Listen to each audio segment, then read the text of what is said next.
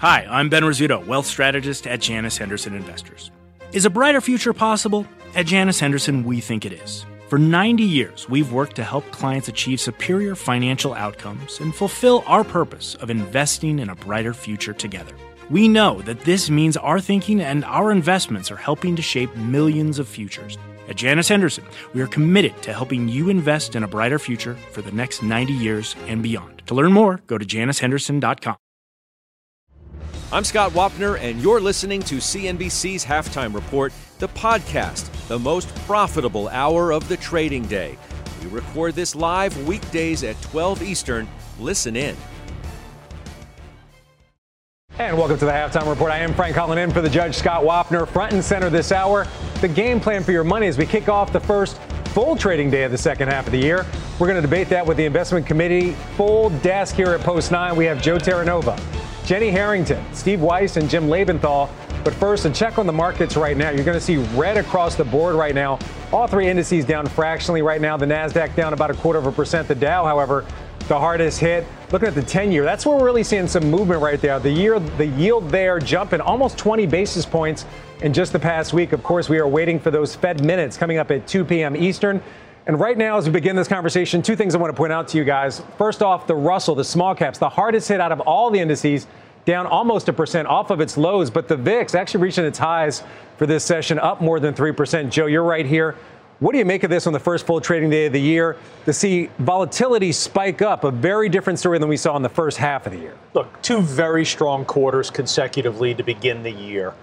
You can't dismiss the premise that at some point you are going to have a correction for the markets. How deep is the correction going to be? I think it's going to be very shallow in its nature.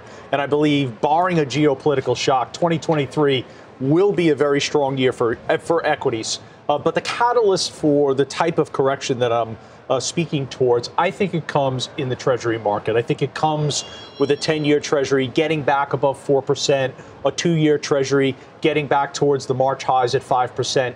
That would be the area of the market that I'm focused on. I think the news this morning regarding weakness in the Chinese economy, in particular for the services industry, that's more about the commodity story. And I think that's more evidence why you want to ensure that your portfolio has the exposure to mega caps and to technology, because it seems to me until China is able to really reopen with strength and contribute to global economic growth, that commodity story is going to be under pressure, whether it's agriculture, oil, or steel. All right, so he's looking at just basically that picture right now. Jenny, I'm talking to you now. We're seeing volatility up just a bit. We also talked about this rally broadening out a bit, but again, on the first full trading day of the year, it's the small caps that are getting hit. Yeah. Well, it's the whole 6 months ahead, right? We've got 6 months under our belt, 6 months ahead.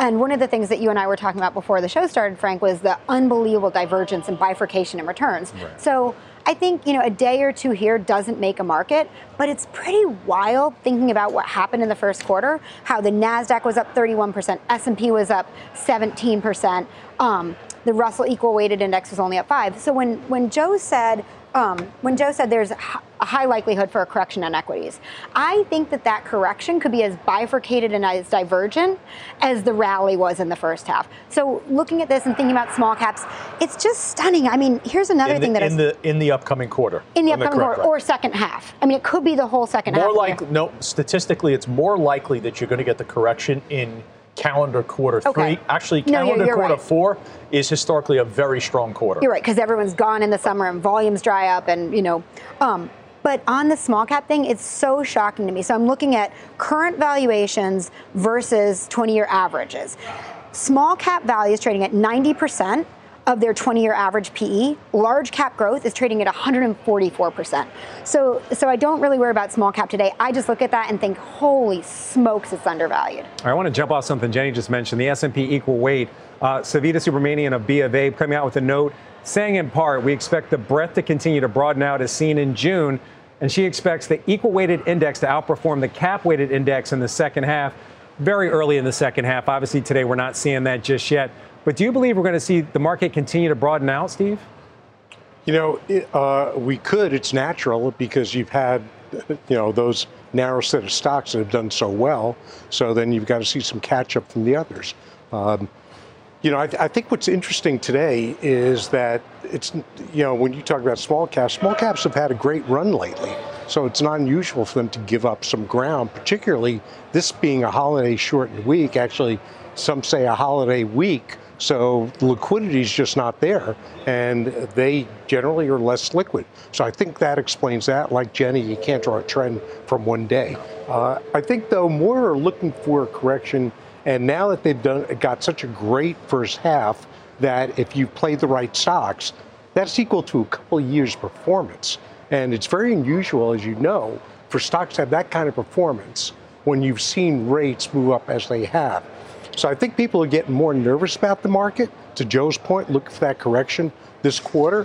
But you're lapping some pretty aggressive inflation numbers, so you should see inflation indicators start to moderate, particularly rents, labor. I don't know if you will. I mean, take a look at UPS today and the strength of the unions and of the labor force. They're still able to command pretty good wages.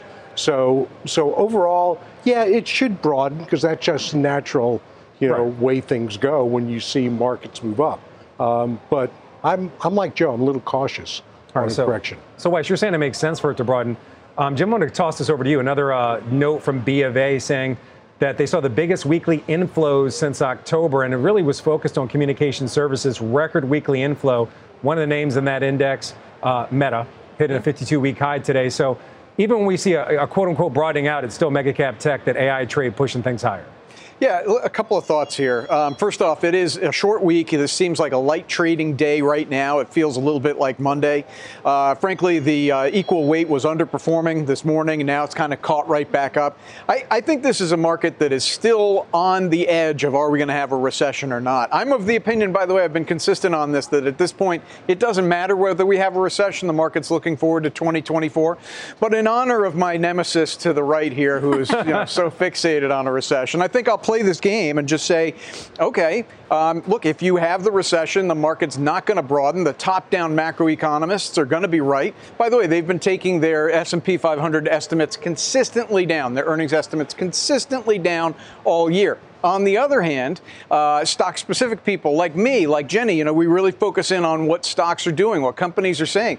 We see estimates going up. We see guidance going up. We see enthusiasm from managements. And that disconnect between the top-down and the bottom-up, guys, has to be resolved. Good news. It's going to be resolved soon. There's a bunch of things coming up in the next week, week and a half. Right. You got the labor report. You got CPI next week. That's a big one. That's a big one as far as what the Fed will do. But even more important, earnings coming up. Jenny, I know you love this. You want to live there. Earnings start next week. You get Delta, you get the banks. And we're going to get a resolution as to who's right. The top-down guys, the bears, like my good buddy here, or the guys who are looking at the stocks, the guys and gals who are looking at the stocks and see pretty good things. You know, that's sort of a mischaracterization. Which part? Of you being his nemesis? A lot of it. No, that part's true, okay. Actually. I want to make sure. But I'm bottoms up. You know, you ask me about markets, I'll give you my view of markets, but I'm looking at individual stocks. I'm not basing my portfolio, should I be overweight this or underweight that? You've either got fundamentals that command that I put you in the portfolio, or you don't. And that's what I look at. I'm not fixated on a recession. Do I think there's a likelihood, a high likelihood? Absolutely, I think there's a likelihood. In terms of earnings, I don't know where Jim's getting his numbers from, but according to FactSet, on a 5-year and 10-year basis, the downward earnings revisions are less than they've been in that period of time on the top down. Let's just get the facts straight. By the way, he had his recommended. Weiss going to FactSet. No, he got his recommended daily allowance of Krabby Cakes this morning. Apparently, look, FactSet, which is what the source is. It's like Mr. Rogers. Hang on, hotshot. FactSet, the top-down estimates for the S&P 500 itself, earnings, have been doing nothing but going down.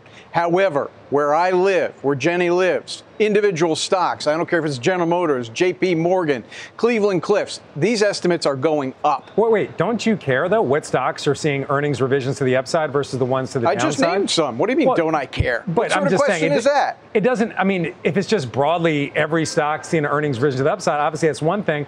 But there's certain stocks, especially with these valuations, and Joe and Jenny, I'm going to bring you into this duo that these guys have going on right here. When we look at the valuation expansion right now, we're seeing a company like Apple today, 30 times forward. January 1st, it was 20 times forward. You see Microsoft, 32 times forward. January 1st, 23 times forward. So with these high valuations, doesn't it matter what stocks are seeing the earnings revisions? 100%. All right. So I think the big question, let's go back. Jimmy said something that's very interesting. He talked about the potential for the economic recession. Okay, sometimes, and Josh Brown has done a good job talking about this on the network, sometimes the stock market is not the economy. Europe is in a statistical recession right now. They are in a confirmed economic recession. Yet if you look at the returns from Italy, Germany, Spain, and France, they all rival NASDAQ type returns. So now you turn back to your question on, are the valuations of a lot of these mega cap companies too rich? And the answer to that is, the recession that's more important is the recession that we're in right now in the US, and that's the earnings recession. So you've had 2 consecutive quarters of earnings contraction. You're on the verge of now having a 3rd consecutive quarter of earnings contraction. What happens next? The street expects that you get the V-shaped recovery. And if you get that V-shaped recovery, if consensus expectations are correct, that in Q4 you have double-digit earnings growth, then I'm not as concerned about the valuation on a lot of these mega cap companies. If it's a more prolonged earnings recession, if it's U-shaped in its nature, then you're right, like Jenny is right now, to have a valuation concern. So I think it's interesting when you ask the question, oh, like which earnings going up does it matter? Does it matter if it's broadening out? It's so interesting because what we saw over the weekend from the banks, right, was all these banks, Bank of New York, Citi, Citizens, Capital One, Goldman, JP Morgan, they all raised their dividends. What does that mean? That means that their earnings are doing well, too, right, might be revised up. And so that completely supports Savita's thesis that we're going to have a broadening out.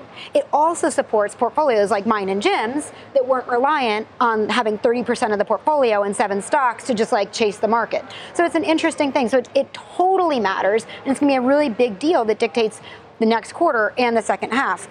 One other thing that I think is really interesting, I had a client in the office on Monday, and really sophisticated person, not a professional investor. And he said to me, but it's obvious, isn't it, that the market's already incorporated the chance of a recession and already has incorporated the chance of 2 hikes. And I think I've been saying for a long time that I think the market's already incorporated recession. You know, like I was joking a year ago, if my mom's asking me about recession, it's got to be pretty priced in.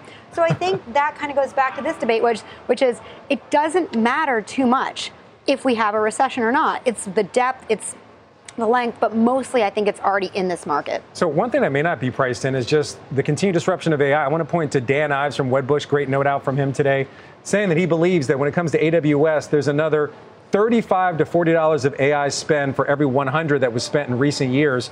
That's 35 to 40% upside in the growth driver for some of these mega cap tech businesses. If that's reality, which it very well could be, doesn't that just change the narrative on what the valuations of these companies are? No. No, Jenny, why?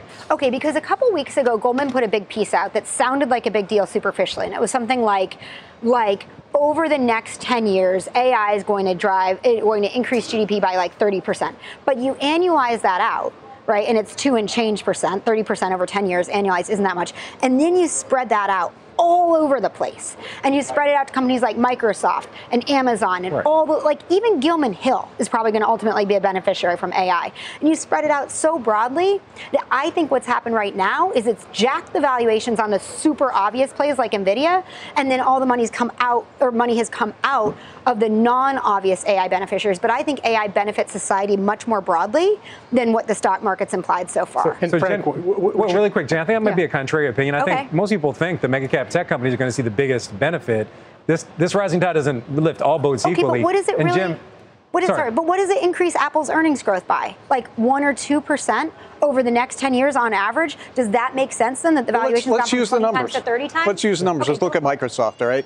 Looking at FactSet again, all right? Long term, this is the analysts, cumulatively together, they project that for the next several years, it will grow earnings at 12.5%. Trading at 30 times. Now, I'm certainly not saying go out there short Microsoft. I own Microsoft. I own it at about 4%, well below the market weight. Why well below the market weight? Because I think it has borrowed forward a lot of the gains from coming years into this year. You've got a PEG ratio, which is what I really, probably the most important metric I use, of about 2.5 times on Microsoft. That means it's a little bit above fair value. It doesn't mean go sell the stock. It doesn't mean short the stock. But in terms of loading up the boat right now, I don't think that's where you're going to get the best gains going forward. I want to go back to Joe, something you talked about at the start of the show is a correction. How about if the correction looks more like a rolling rally? Okay, we've talked about a rolling recession for the last year and a half, and you know where I'm going with this, Joe, right? What if sectors like the large cap tech simply sort of hang out for the next 6 to 12 months while the rest of the market, those cyclicals, which I'm overweight, industrials, materials, energies, financials, do well on the back of hard asset investment that is continuing to go on in this country? That's what I'm playing for, by the way. So, Weiss, you're conspicuously quiet over there. I mean, are you just soaking this all in? It's tough to get a word in. So, look, here's what I'd say. Yes, it will, you know, AI will undoubtedly help drive, you know, more growth in AWS. Let's keep in mind growth is in the high teens right now. So it's not based upon AI, I don't think, where Amazon is. It's based upon a resumption of growth in just their cloud business. For Azure, Google Cloud, right, and AWS. Right. It'll take a long time, but yes, it'll be another growth element as you add the tools. Keep in mind the tools aren't perfected. I still believe Microsoft is going to be the biggest beneficiary. I struggle to see how big a beneficiary Apple's going to be of AI, right? Because they're not really providing you the software. They've got the hardware. Right. And we know those upgrade cycles have lengthened. So that's what you're playing for with Amazon, with Microsoft, because yes, it is overvalued, but no, I'm not selling them. The distinctive advantage that Apple, Alphabet, and Microsoft have is the free cash flow generation. So the research and development that will be needed for the innovation to advance these companies have it. Apple's sitting on 97 billion, Alphabet's sitting on 60+ billion, and Microsoft is a little less at around 57 billion. And that's the distinctive advantage that very few companies are blessed with, that type of capital that can fund that innovation and take it ultimately to where it needs to go. Jim and Jenny are correct. In the near term, it seems as though some of the semis are where you'll see the strongest contribution to revenue. You've witnessed that with NVIDIA. And as an investor, if you have a concern where the valuation is, okay, you trade, make the valuation trade. You trade away from an AMD and you buy a Broadcom, which has a much more realistic valuation and will still be part of the AI story. If you go back a few years and you take the conversation and the stocks that just blew up because of autonomous driving, right? Autonomous driving is here, and you created a bubble. To some extent, you have that in AI as well. And you have, I think, a little closer realization period with AI than you do with autonomous driving, because you need so many things to fall into place. Some will continue to do well, like in NVIDIA, because they're the only game in town. Right. They won't always be the other game in town. So just a little caution in the AI bubble from that standpoint. All right, so speaking of mega cap tech, let's take it in a different direction. We're going to get to our call of the day. Netflix getting an upgrade at Goldman Sachs, the firm ditching its sell rating on the stock. The analysts have been on the sidelines for just about a year, and in that time, shares have soared, as you can see, 137%. Goldman also upping its price target on Netflix to $400, which actually represents just about a 10% downside from here. Joe, you own this name. So this is a name that was purchased at the end of April for the ETF. Personally, I'm trying to buy the name. I think they have a distinctive advantage as it relates to content over Disney. It doesn't mean I think you sell Disney stock here because Disney stock is cheap. I just think Netflix has been able to increase the content that they're distributing. The content is something that viewers want right now. And then from the perspective of momentum, it's you can't argue with the fact the stock is breaking out right now. It clearly is. It looks like the upside target is the November highs at $700. So this was a stock that was down at 162 in May of 2022. It has made a remarkable recovery. What do you see as an investor? Do you see that low from May of 2022 at 162, or do you see the high November of $700? Momentum will tell you you see the high at $700. All right, so Jenny, you own Disney. Obviously, their Disney Plus service that rival to Netflix. Right, but I just want to get back to one thing that I think is really important for our viewers to consider. When you peg your high and you say, oh, it could get back to 700, that's like saying, oh, things in the dot-com boom could have gotten back to the crazy prices that they were at. Netflix was the king daddy of pandemic beneficiary, right? In every way, everyone was home, everyone was thinking about it.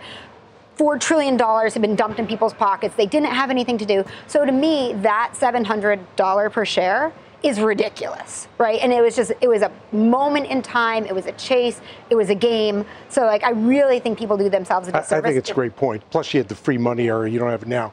I think Netflix can have a great quarter now. The strike, the writer's strike, the production strike, I mean, that's panacea for them, right? Because they don't have to pay for those current productions. So it's on hold. So that's why you're seeing the upgrades, I believe, because they should theoretically blow out the quarter, and until the strike settled, their costs could come way down. There's another thing about Netflix that Disney, can you imagine sitting in a Disney corporate meeting with all your divisional presidents there saying, I need more capital, I need more capital, and fighting with Disney Plus for capital allocation, because they're saying, I'm tired of supporting this business. Netflix doesn't have it, because they've got one model, they've had no problem financing that model, so that gives them the advantage. That's their channel, they are the best at it. Whether you want to pay this price for it or not, who knows? I mean, I'd love to own it, I don't. It's not a ridiculous valuation. No, I agree. So, I agree. You know, you can't compare it to, you know, the dot-com era valuations. So but Jim, I know you disagree. It's not that much more expensive. But Jim, you own Disney and Paramount. Yeah. But you think Netflix is overpriced? I do think it's overpriced. I'm listening to you, Joe. You know, you say something. Of course I listen to it, and I respect it. I mean, I see it. Netflix, this is at 32 times free cash flow for next year, and I think to myself, that's a lot. That's a lot. I also happen to think that this is one of those stocks that I've taken to calling a bro stock, where people are like, bro, just own Netflix. You don't have to think about it. And that works. By the way, Joe, you're 100% right about the momentum, right? It works until it doesn't. And that's where Jenny and I are become right. I can't tell you when that happens. I can't tell you it's today or a week from now or a month from now. I can tell you at 32 times next year's free cash flow, up 150% in a year, there's no way I'm buying this. But they're throwing off more free cash flow than Disney, aren't they? What's the price differential matters here. And again, you're paying, we're not going to argue about the momentum. We're going to argue about the valuation. Right, but I just asked a simple question. 32 times. Who's throwing off more free cash flow? I don't remember. And who's executing better? I really, it's $3 billion versus $1 billion. Well, you're talking about a diversified company versus a one-note company. You're also comparing apples to oranges, but I want to make this really simple. I think that the gains for Netflix have been brought forward from the coming years into the last year. And you may get some more juice out of this orange, Joe, and I hope you do.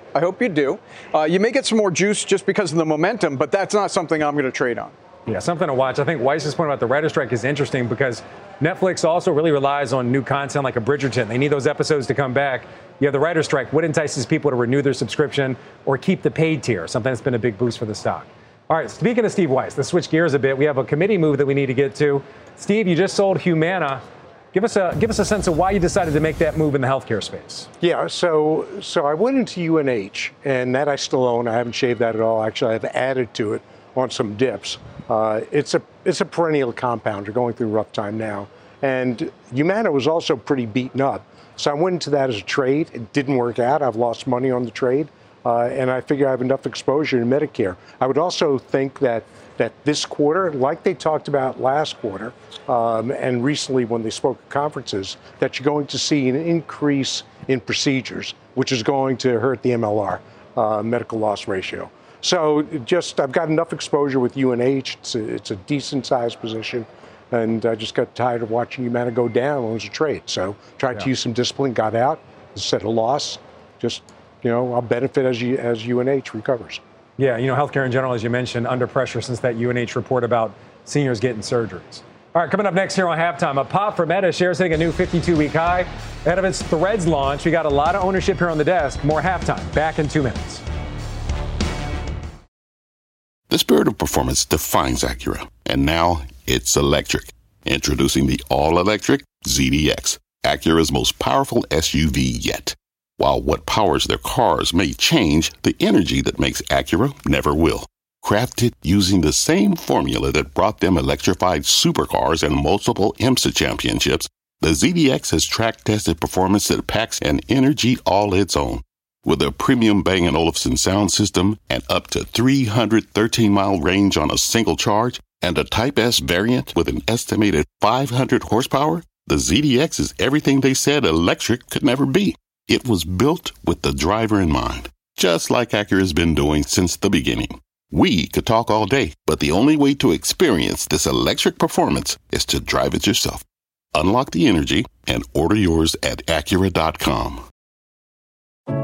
What does it mean to be rich?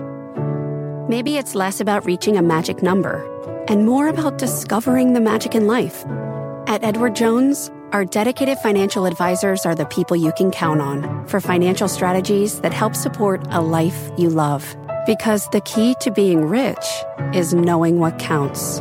Learn more about our comprehensive approach to planning at edwardjones.com/findyourrich. Edward Jones, member SIPC. All right, welcome back to Halftime. Shares of Meta hitting a fresh 52-week high as the company prepares to roll out a new competitor to Twitter. Let's bring in our Julia Borston with those details. Julia. Well, that's right, Frank. Meta is preparing to launch this new Twitter alternative. It's called Threads, and it's an offshoot of Meta's Instagram app. Now, this new app, which is set for release tomorrow, is already in the App Store with a countdown clock until its launch. It's calling itself a text-based conversation app, and Threads appears to look a lot like Twitter, and it will leverage Instagram's popularity, enabling users to quickly follow the same profiles they follow on Instagram and to use their pre-existing Instagram handles. Now, the question for Meta investors, who seem pretty bullish based on the 3% gains today, is whether this new app can use Instagram's reach to 2 billion plus users to quickly scale a new app to draw users as well as dollars from Twitter and others. Now, if this works, this could create a new growth driver for the tech giant at a time when it's working to cut costs and it's focusing on profitability. Now, for Twitter, Meta's Threads launch comes when it is particularly vulnerable. This past weekend, Elon Musk set limits to tweets on top of concerns about content moderation as well as demand for Twitter's new subscription, Twitter Blue. Now, Elon Musk and Mark Zuckerberg, they are longtime rivals, but it was news of this Twitter alternative that sparked the conflict that resulted in Musk challenging Zuckerberg to a physical cage match. Frank? What a way to end that story. Julia, great to see you as always. Jenny, Joe Weiss, all of you guys on Meta, we're going to cage match this one out. Who wants to go first? I'll go. Because I know where you're coming from, Edit. So I think it's interesting. So I think the question is, right, is Threads a threat to Twitter? Right. Probably, yeah. Is it beneficial to Meta? I think is the bigger question. And on that, you've got Meta with $126 billion of revenues. At its peak, Twitter only had $5 billion of revenues. So while this could be very threatening to Twitter, it's never going to be, at least I don't think it's ever going to be dramatically meaningful to Meta. Even if it got to 5 billion or 10 billion, it's still just a tiny portion of overall revenue. So it's kind of like marginally good, but not that exciting. It's more of an interesting story than an interesting part of the investment thesis. On Meta separately, you know, we owned this a year ago when it was at 80-ish, and well, I guess that was November. But anyway, so we've trimmed it a couple times. Here we are at 294. We've trimmed it as recently as April. We'll probably trim some again. So anybody concerned about this so-called year of efficiency for Meta, you're launching a new product. Mm-hmm. It's not going to make money right away. You're still trying to monetize WhatsApp. So remember, I thought this was supposed to be all about Meta being more focused, and now you're launching new products to compete with what you say is a pretty small business. Well, I don't think it's a bad idea, though. It's, to me, at least, it goes hand in hand with what they do and works off of their existing base. So to me, that's like, I don't have a problem with that being inefficient. You know, it's not like some crazy off-the-wall idea. It seems reasonable. I agree. That's excellent analysis. As long as they're not speaking about the metaverse, mm-hmm. I'm okay with it. I think clearly there's an audience that can be captured away from Twitter for the reasons that I think all of us collectively understand why. I agree with you. It's not going to be a significant contributor to revenue for Meta, but it does expand potentially the ecosystem, the users of the platform, which is a good thing. And you know what? Maybe it makes a better platform. If I were Twitter lenders, I'd be worried because Meta now has the ability to package it so they can discount, you know, versus Twitter, whatever the rates are. Twitter's having its own issues. The big question for Meta at this point, they've got enough issues with some toxic Instagram content, with how it impacts young people. Is this going to be a toxic issue for them having a Twitter competitor? Can't be any worse than Twitter. No, but the point is, that's not my point. The point is, if it's as bad as Twitter, it won't be good for Meta because it'll taint Meta further. So they've got to come out with sort of like a clean alternative and keep trolls like my good friend here, Jimmy, off. I am so not. How did this happen? One quick question. Are you guys worried about overlap, though? I mean, how many people that have Twitter don't already have Instagram? Twitter is a cesspool, okay? It is a cesspool. Everything that goes on, it's a circus cesspool. You got this weekend that limiting tweets. You know, the trolls, I'm actually hurt by that. You did cross a line there. We'll talk later. You know, just the animosity that's there. I feel this way about social media in general, which is why I don't own these stocks. But I will say that Twitter's mess-ups are creating an opportunity for Meta here. I think it's obvious. One of the things that Twitter has never been able to overcome is that one voice should not control multiple identities. Right. And that's the biggest challenge that Twitter is ultimately have. Steve, I don't know if you know the valuation, but I wonder what this does to the actual valuation of Twitter. There have been some that have suggested Twitter is what, worth a quarter of what it was for what Elon bought it for. What does this now reduce that valuation? It's been further? A monopoly, virtual monopoly, and we've got others that sort of touch on it, like Snap, but it's been a virtual monopoly, and it hasn't been able to work. All right. Well, one thing we know, the street likes the idea. Meta Platform's up more than 3% right now. All right, time now for the headlines with our Seema Modi. Seema, good afternoon. Hey, Frank. Here's what's happening at this hour. Ukrainian police say they are investigating a reported explosion in a district court in Kiev. Authorities did not make a link to Moscow in their initial message. Meanwhile, Russian President Vladimir Putin attending a virtual summit with the leaders of China and India. It was his first time speaking on the world stage since the Wagner Group's attempted mutiny 11 days ago. Putin claims his country has never been more united.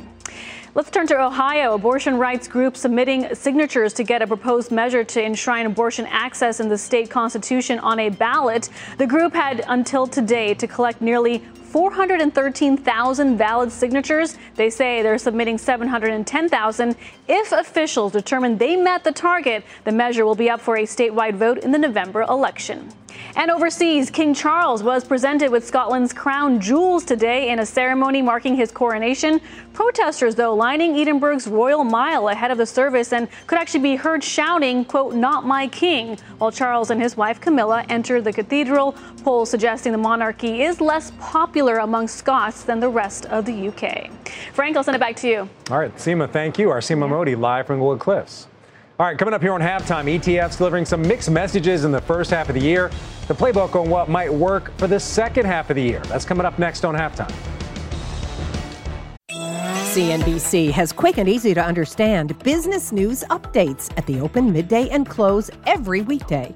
Markets, money, and more from Wall Street to Main Street. I'm CNBC's Jessica Ettinger. Follow and listen to CNBC Business News Updates wherever you get your podcasts.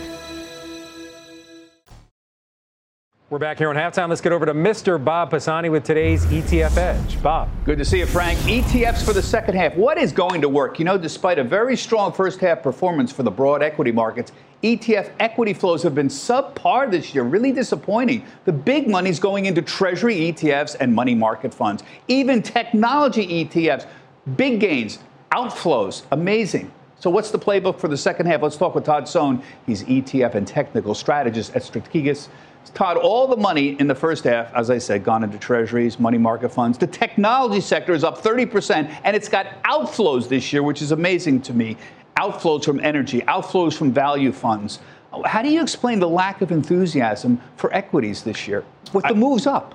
I think it's been a very uncommon bottom, right, since 9 months ago back in October, and a lot of investors were still worried about the threat of recession, the threat of inflation becoming unanchored, and so that's left flows very much restrained. And as you just talked about, money market funds, the bull market is in money market funds. They have taken in over $800 billion since the October lows and over $550 billion since March. But how does this continue? How long will investors cling to 5% money market funds when the NASDAQ 100 was up 39% in the first half? The S&P was up 16%. The largest bond fund out there, the AGG, was only up 2.5%. That's the total return. Somebody's got to be getting some serious, you know, FOMO this year, right? I mean, look at these inflows into Treasury and cash-like bonds and outflows from energy, value, technology.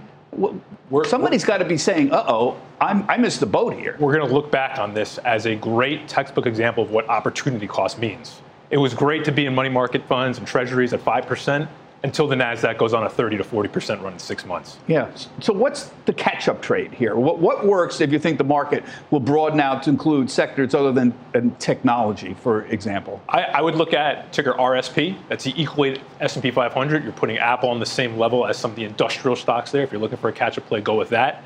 I think the industrial sector itself, ticker RSPN, is another great one. And then if you wanted to get a little more thematic, take a look at stocks for inflation, FCPI, just in case the inflation story rears its head around again. How about the Renaissance Capital IPO? There's a good play. That's up more than 30%. That's twice the S&P 500.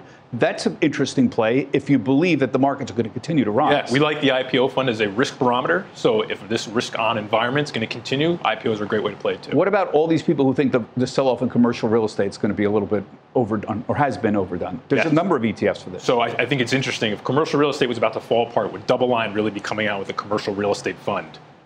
They have a brand new fund that came out a few months ago. I think it's a great tell on the sector. And if you're trying to be play a space that's perhaps skepticism abound, that's a way to look at it. It's commercial mortgage-backed securities, essentially. That's correct. Yeah, yeah.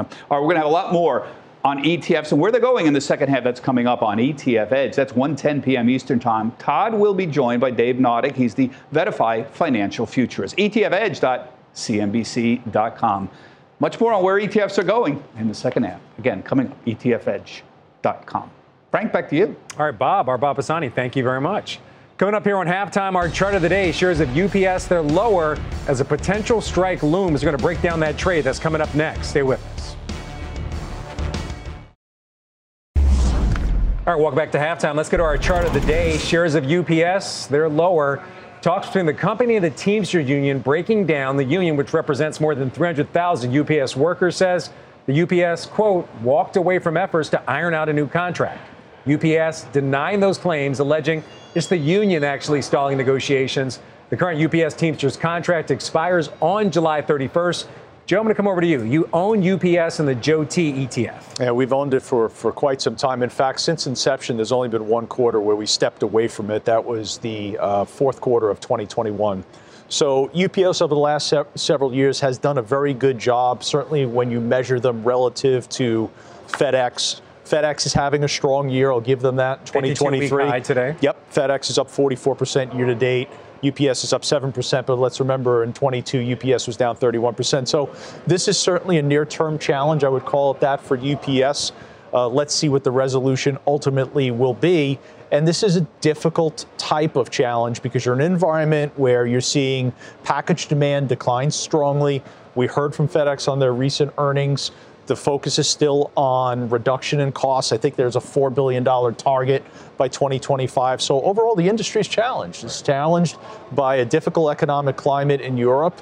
And you can't dismiss that ultimately on July 31st, if the International Brotherhood of Teamsters choose to go on strike, that there will be an impact to the U.S. economy and to obviously UPS and FedEx as a second derivative. So you're saying it's not just smoke, there's potential fire there? I mean, of course there is. 3-4 weeks away from the deadline. Keep in mind, the UPS is the biggest single employer for the Teamsters. So to go on strike or to walk away, it's a very big commitment. Yeah, I think in the private sector, it's the largest union. This would be a very big deal if, in fact, the International Brotherhood of Teamsters is unable to come to a resolution in their negotiations. So, Weiss, we often come over to you when we're talking transports. I know you often talk about GXO.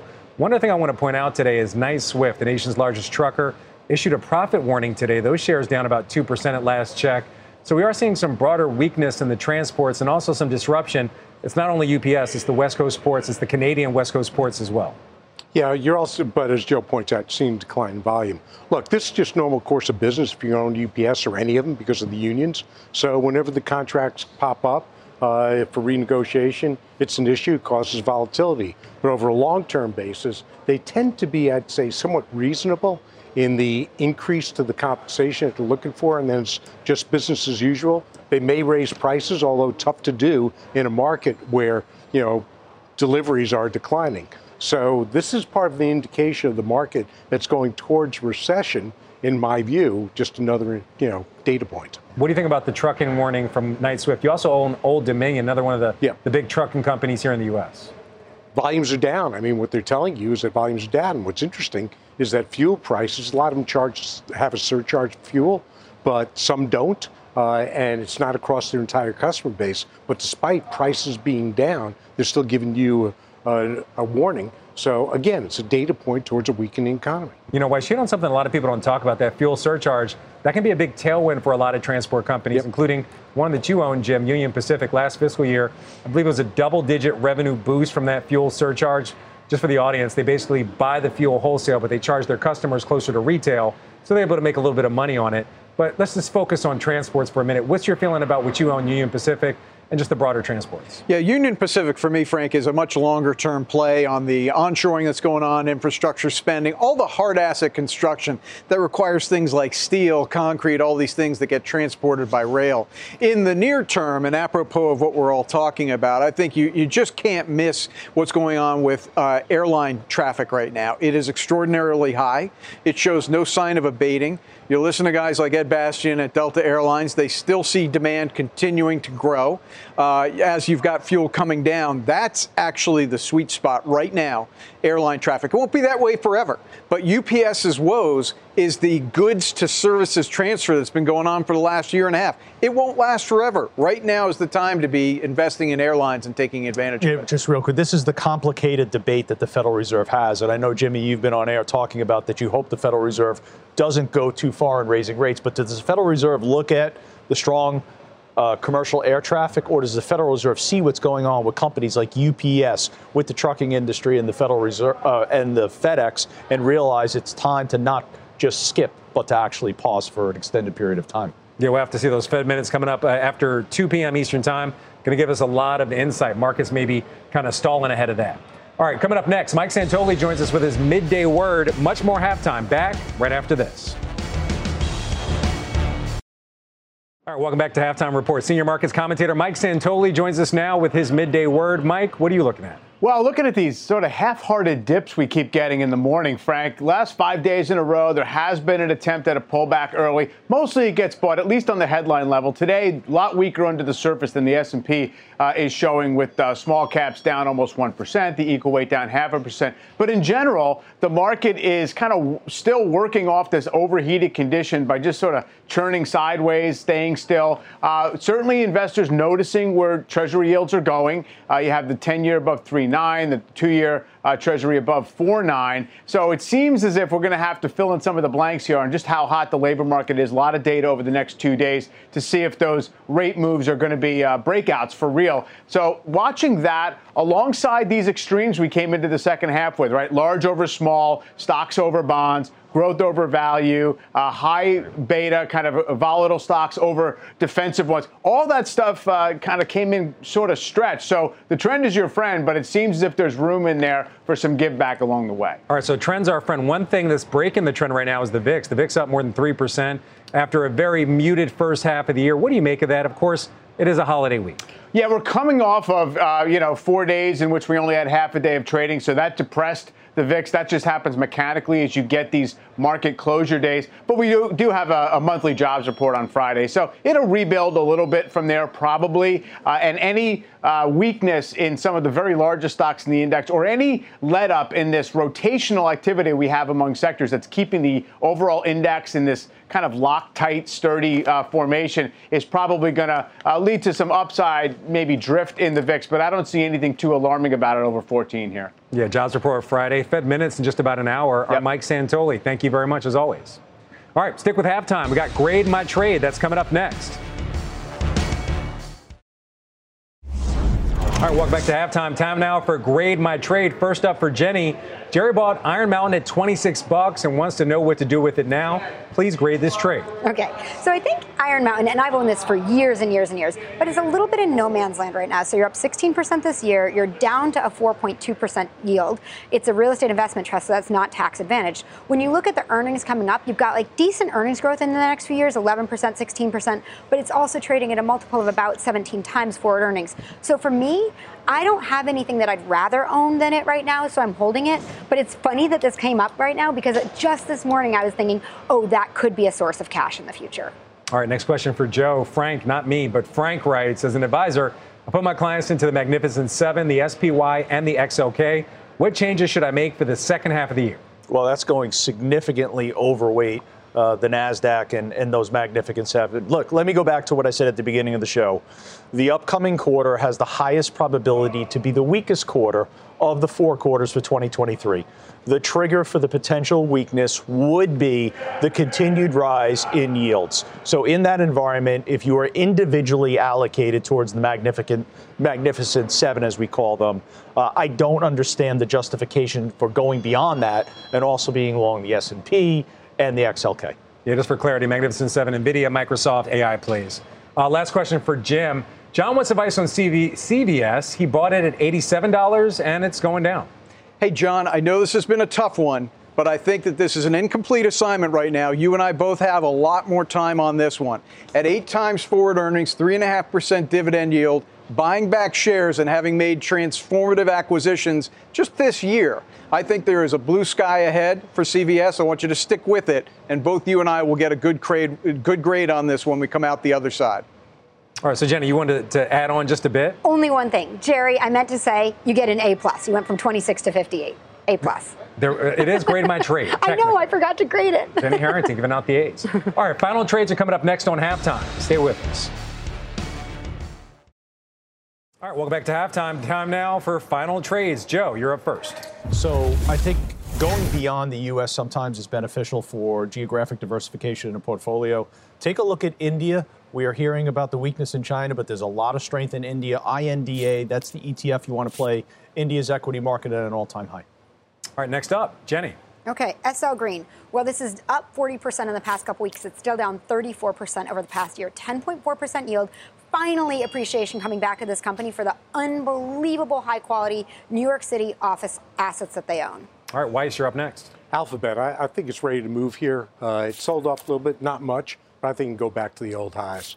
Jim did a little foreshadowing earlier, General Motors. I did. It's one of these companies where the estimate revisions keep going up, and with good reason. They came out with second quarter sales, and they're pretty darn good. Take a look. All right. One last look at the markets right now as we get ready to toss things over to the exchange. Down across the board, the Russell still the hardest hit, down 1%, but all the other three indices fractionally lower. The Dow down about 1/3%. All right, that does it for Halftime right now. You've been listening to CNBC's Halftime Report, the podcast. You can always catch us live weekdays at 12 Eastern, only on CNBC. All opinions expressed by the Halftime Report participants are solely their opinions and do not reflect the opinions of CNBC, NBC Universal, their parent company, or affiliates, and may have been previously disseminated by them on television, radio, internet, or another medium. You should not treat any opinion expressed on this podcast as a specific inducement to make a particular investment or follow a particular strategy, but only as an expression of an opinion. Such opinions are based upon information the Halftime Report participants consider reliable, but neither CNBC nor its affiliates and/or subsidiaries warrant its completeness or accuracy, and it should not be relied upon as such. To view the full Halftime Report disclaimer, please visit cnbc.com/halftimereport disclaimer. This podcast is supported by FedEx. Dear small and medium businesses, no one wants happy customers more than you do. So you need a business partner just like you. Like FedEx, who understands your passion for serving your customers because they have the same commitment towards you.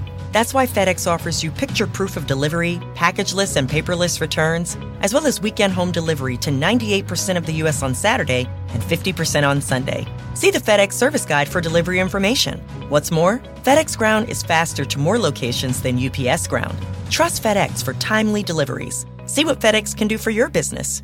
Absolutely, positively FedEx.